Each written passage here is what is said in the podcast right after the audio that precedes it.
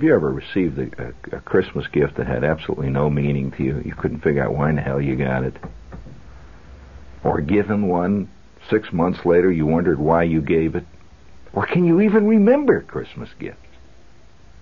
You know that's a very symbolic thing. I use that word again.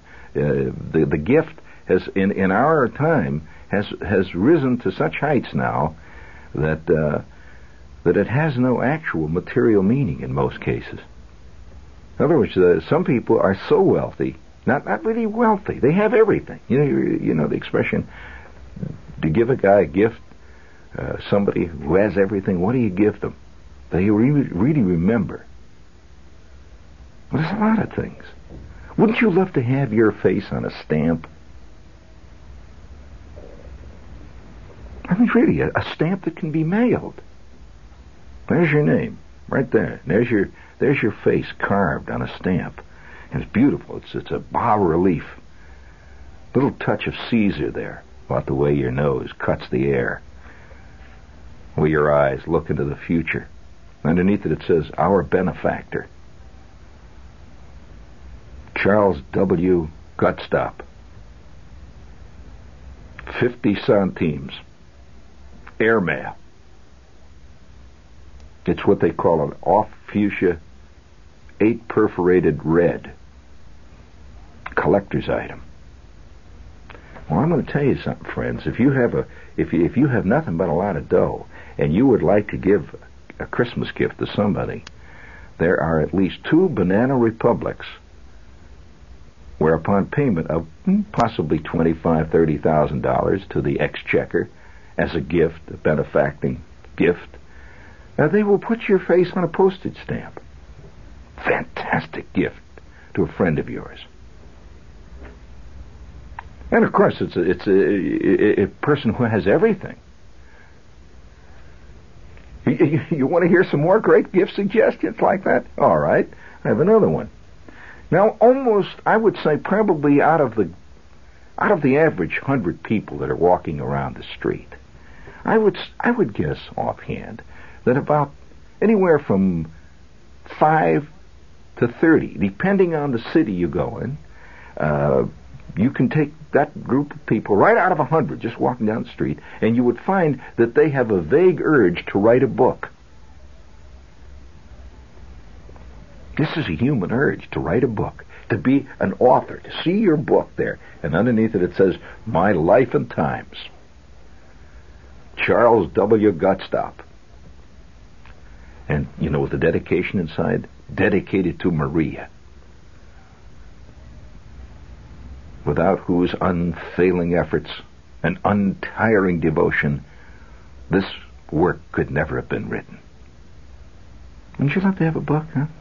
Well, I know a place up in, in the Midwest. I know five authors that are sitting right now, tonight, uh, in a warehouse that they have fixed up as an office, and they will turn you out any kind of book you want a, a, a perfect manuscript,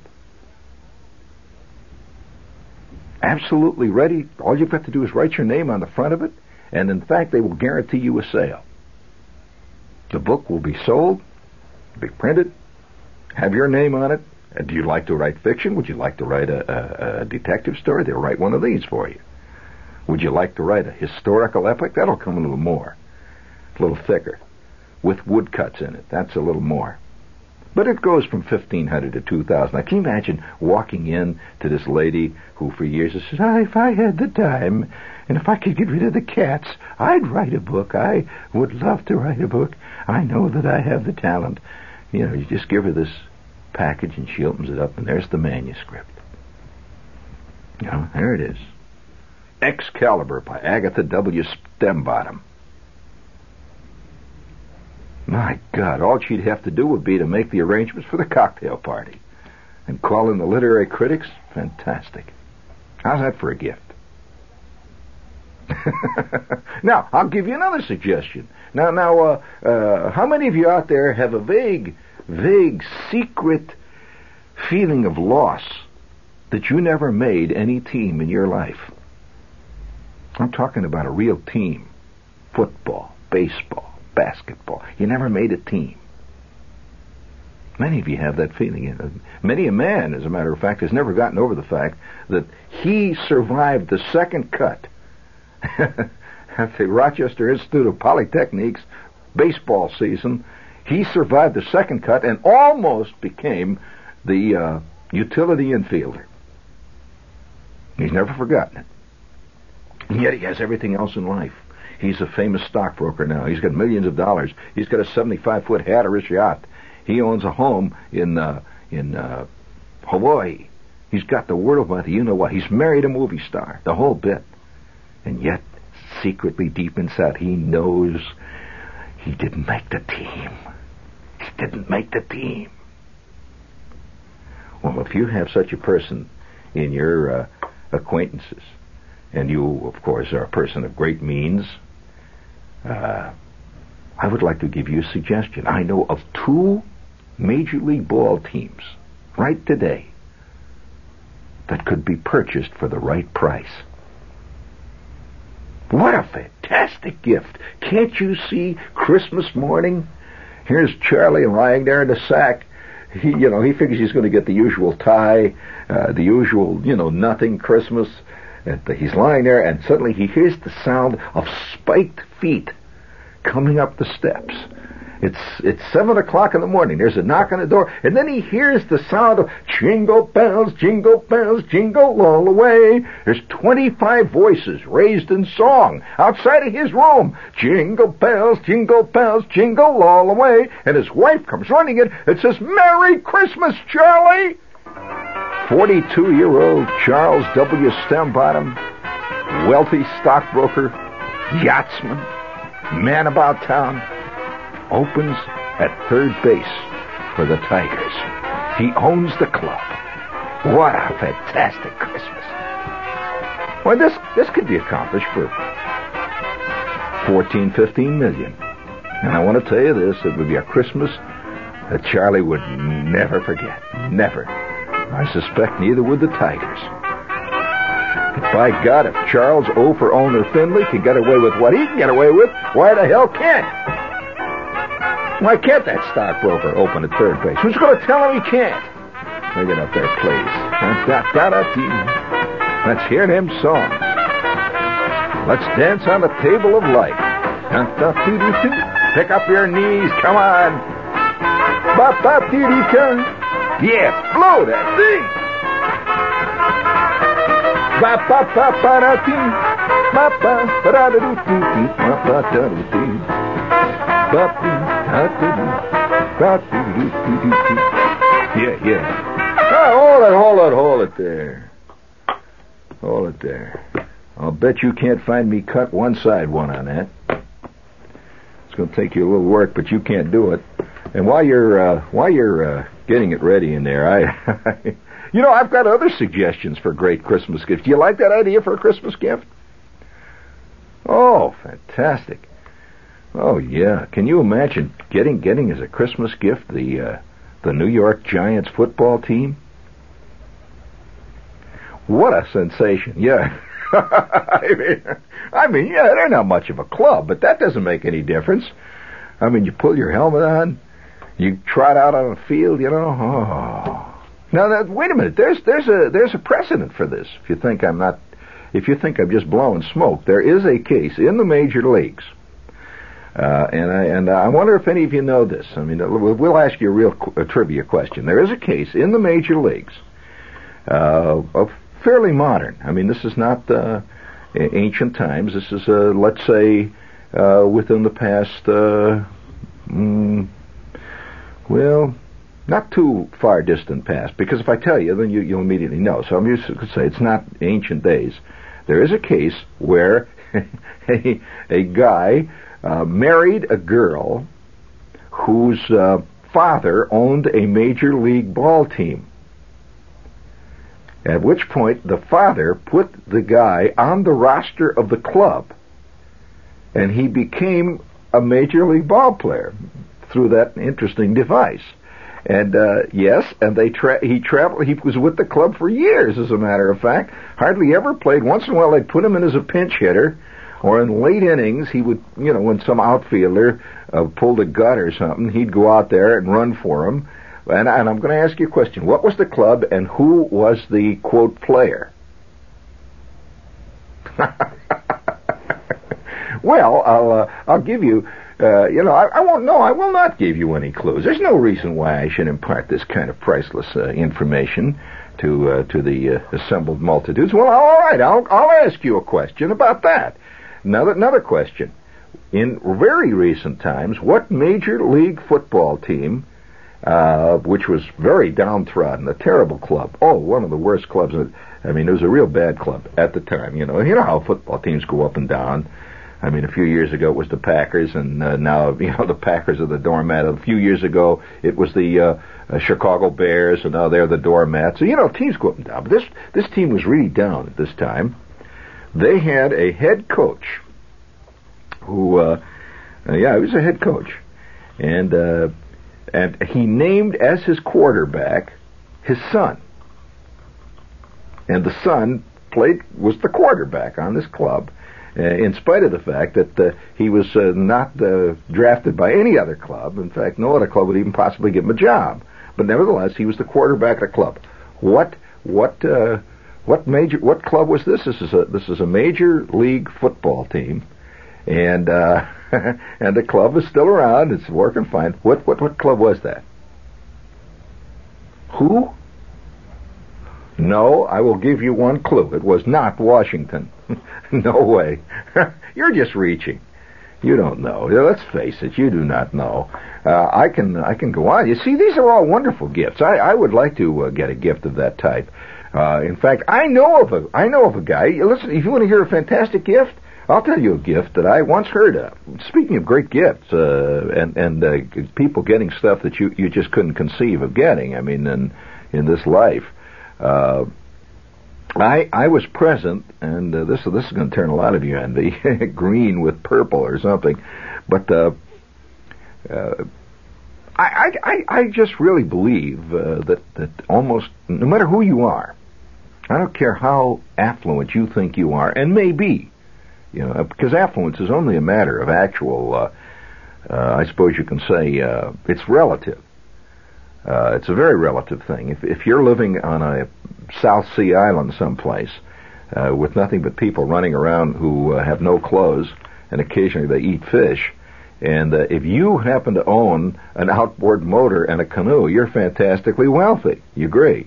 In other words, it's, it's all relative. And, and in our society, uh, which is extremely complex, it's it's uh, almost impossible for many people to comprehend the kind of things which are at the very extreme top. And incidentally, I might point out the people uh, at, at, at the very pinnacle of total affluence are almost invisible. Don't think for a minute of the jet set as being wealthy. No way. These are merely showy.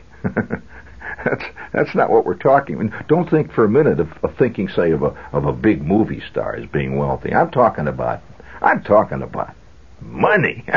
I'm talking about the big thing. I mean, can you imagine coming from a family that owns Venezuela? I mean, uh, where it's really so immense that they, they, there's no way for them to calculate what they actually own. But there are many families in the world like that. Well, I I ran into one one time. Uh, I was uh, this was when I was just out of school, just out of in fact just out of college, and uh, and I began to have a faint glimmering, as many of us do, that there are levels of lives uh, strata of fish. If you can if you can think of yourself as living in an aquarium, uh, think of an aquarium, a big square aquarium. You got it, Joe? Okay, and it's fairly deep, kind of an aquarium. It's not it's not a little fishbowl. It's an aquarium. Let's say it's a 50 gallon aquarium, and uh, it's about uh, maybe two and a half, three feet deep, like that. It's a biggie. It's a big, big rectangular aquarium. If you can think of life that way, and uh, it's maybe about uh, five feet long and about uh, maybe two feet uh, uh, depth is two feet, so it's a nice big aquarium, right? Well, now, think of the fish in this aquarium as being almost microscopic. They're tiny fish. Uh, these are fish that make guppies look huge, right? Okay. Now, they're all swimming in this giant aquarium. giant to them. Remember, these are fish that are about the size of, uh, well, let's say, uh, uh, well, we'll just say for argument's sake, uh, uh, mosquitoes, little, little tiny fish, okay? And uh, now, the fish swimming at the bottom of this tank, which is a deep tank, remember the tank is about three feet deep, the water in it is about three feet deep. This fish swimming along the bottom of this tank has no comprehension of a fish even swimming, say, a foot above him in the water, of the kind of life he lives. If you can imagine, this water uh, gets deeper as it gets deeper and deeper. Different kinds of fish live in it you see, because of different pressures and so on in the water. Many fish are bottom feeders, as you know. Many fish are top feeders. And so, uh, it is my thesis that above every, every level, no matter what you think you know, you think you're very hip. I don't care who you are, you know. Listening to me, so, oh, you know, I, I know what the life's about. I know the whole scene. Come on now. I, I've been to some very elegant parties and so forth. But I'm going to suggest to you that no matter who you are, almost without exception, I say that worldwide exception, not just uh, related to Queens or Staten Island or Bronxville. That worldwide exception that above you, way up, I mean way up above wherever you are, there are unimaginable heights of affluence and, uh, magnificent living, if you can call it that. I mean, it's hard to define it as magnificent. All right, I'll give you an example of that. Been just out of out of college. This is when I first began to have glimmerings that there that there is a world where where the magnificent gesture is in, incredible. I mean, really incredible. Uh, this uh, I'm out of out of school, right? And I'm doing a television show. I'm I'm working at a television station in the Midwest. Now it was a big station, and in this station there were a lot of other other people, young people, going college guys and and uh, girls that were there, and all, I'll tell you who was there among other people. Rod Serling uh, worked at the TV station, the same station. You know who else was there? This is an odd thing. Same time, same place. Uh, there was another writer there, uh, not not only Serling, but at the same station, the guy that uh, produced, wrote, and created the Waltons, Earl Hamner. I know both of you, at the same place, the same time. So uh, here we are. The whole, the whole, this whole Michigan is going along there. And one day, one of the guys who was a sort of a substitute staff announcer on the TV station. Now you know what the staff announcer does on the TV station if you've ever heard it. You know, in between uh, Cannon and uh, and uh, Banacek, a voice comes on and says, "No, this is Channel 5," and he goes. All right, that's uh, that's the staff announcer. Well, he he'd been hanging around there, and here it was. It was Christmas time, and uh, you know all of us were getting little Christmas cards in the mail. The, the station gave everybody a little uh, Christmas party and all that stuff. And so it was now the next day after Christmas. It was like December 26th or 27th, something like that. And I was in there getting ready to do my show. And in came this guy. He was supposed to be the staff announcer who was on duty at the time. He came in and he says, he says, uh, hey, listen, he said, I got something I want to talk to you about. He says, fantastic thing happened. And I said, oh, really? And he said, yeah. He said, uh, uh, can you give me five minutes? And I said, sure. So uh, I went upstairs with him. We had a little coffee shop in the station, and I sat down with you know with the machine where you put the quarter in, and the and the rat coffee comes out of the machine, you know that stuff. So I got the cup of rat coffee, and he's got a cup of rat coffee, and uh, he's looking kind of pleased. And I said, "Well, what's up, Jimmy?"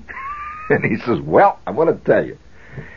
He said, uh, "Yeah, it's been Christmas, you know." And I said, "Yes, it has." I said, "You notice, uh, you know, I've got this uh, new shirt. Uh, that's my Christmas, you know." And he said, uh, "He says, well, he said, uh, I'm leaving the station." I says, "You are?" He says, "Yep." He said, "Ever mention my grandmother?" And I said, "No, you didn't mention your grandmother."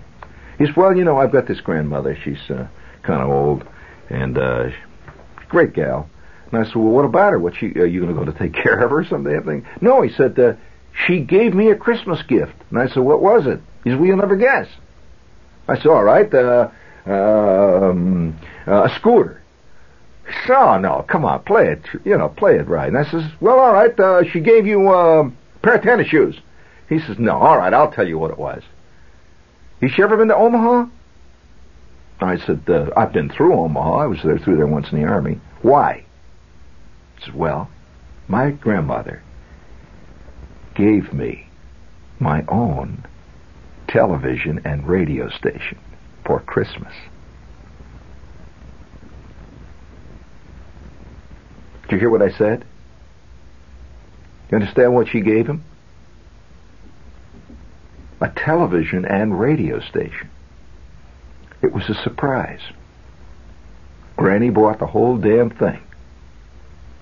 Now, Christmas Day, since she knew he was interested in television, after all, he was working as a staff announcer there, why not give him his own TV station? I said, She, you, you own a television and a radio station? He says, Yeah. I said, What are you going to do with it? Well, he says, I think I'll go out and have some fun. well, at that point, I realized that there is a level of existence that transcends uh, going down, uh, you know, to uh, Bonwit Tellers, getting that thing you wind up, runs around the floor and squeaks. This that's a whole new ball game. And uh, I'll tell you, you you want to hear it. you want to hear uh, other stories of magnificence when, when you get glimmerings, you get glimmerings of things, just little glimmerings of things. No, I better not. The, the trouble is, once you start doing that, the natives get restless, and uh, once you start the, uh, adding fuel to the fire, there's no way, no telling how far you can go. I'll, I'll, uh, I, I know of. Uh, speaking of crazy gifts, I remember one time talk about a crazy gift. Uh, most gifts are are really related to the ego.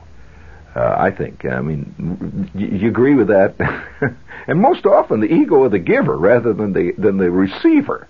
Uh, he he wants to make some kind of an impression. He doesn't know he does, but uh, this is, is there's a lot of ego involved in this, and and uh, and of course there are certain things that you can't transcend when you're when you're uh, in your own private life. You can't go out and buy certain things for yourself because it would be embarrassing.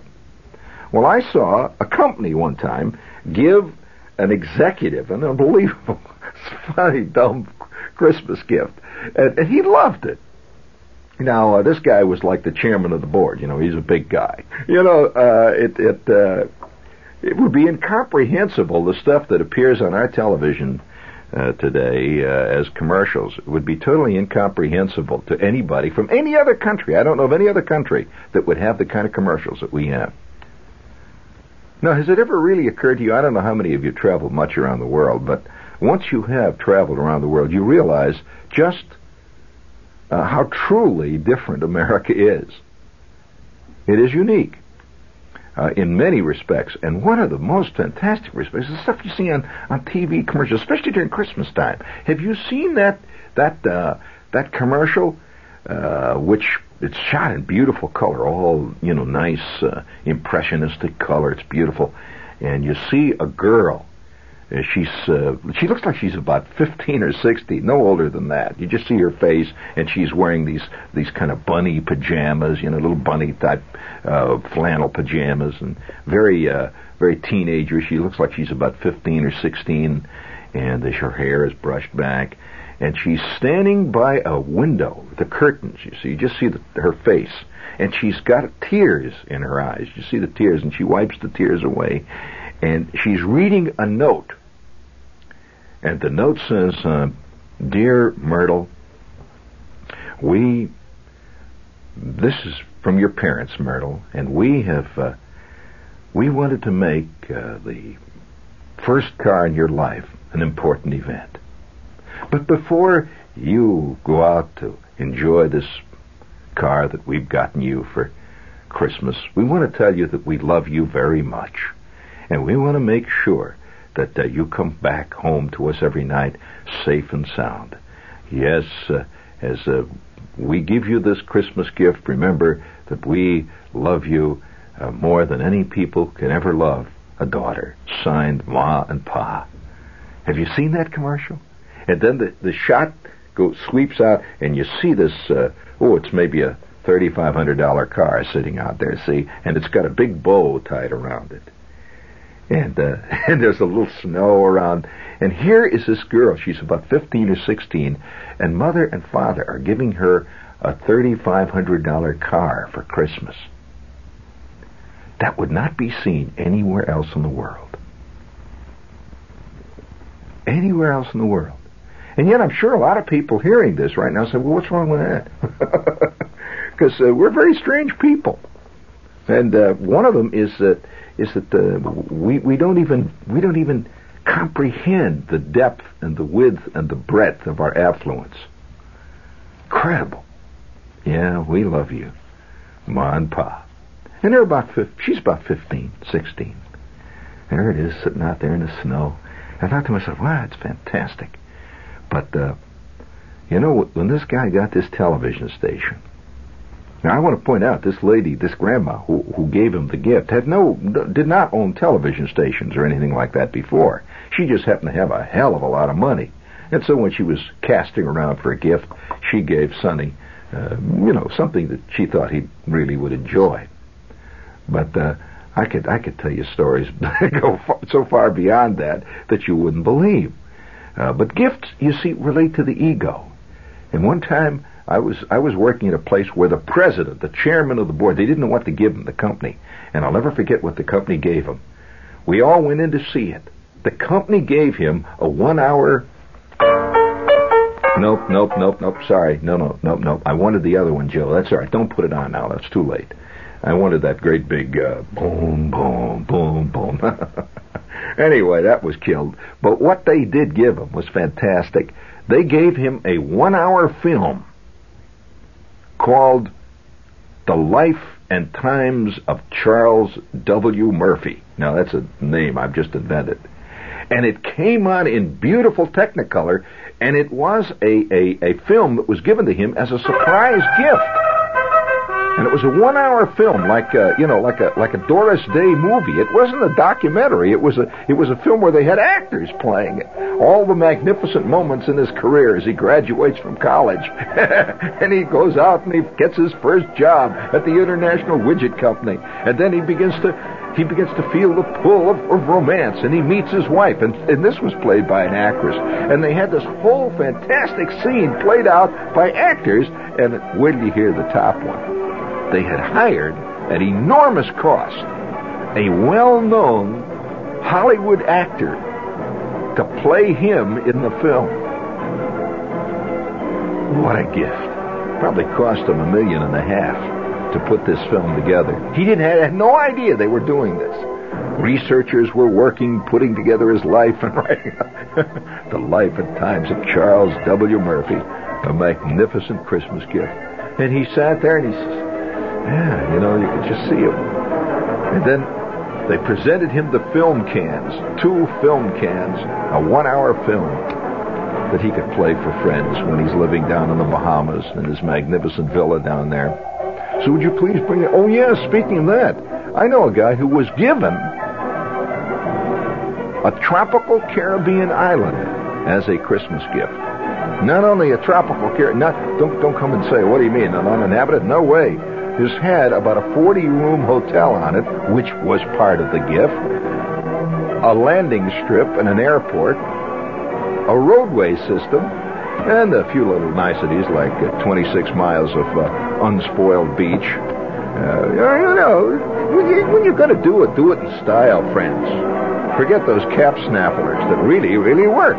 Go on, go all the way. Go all the way.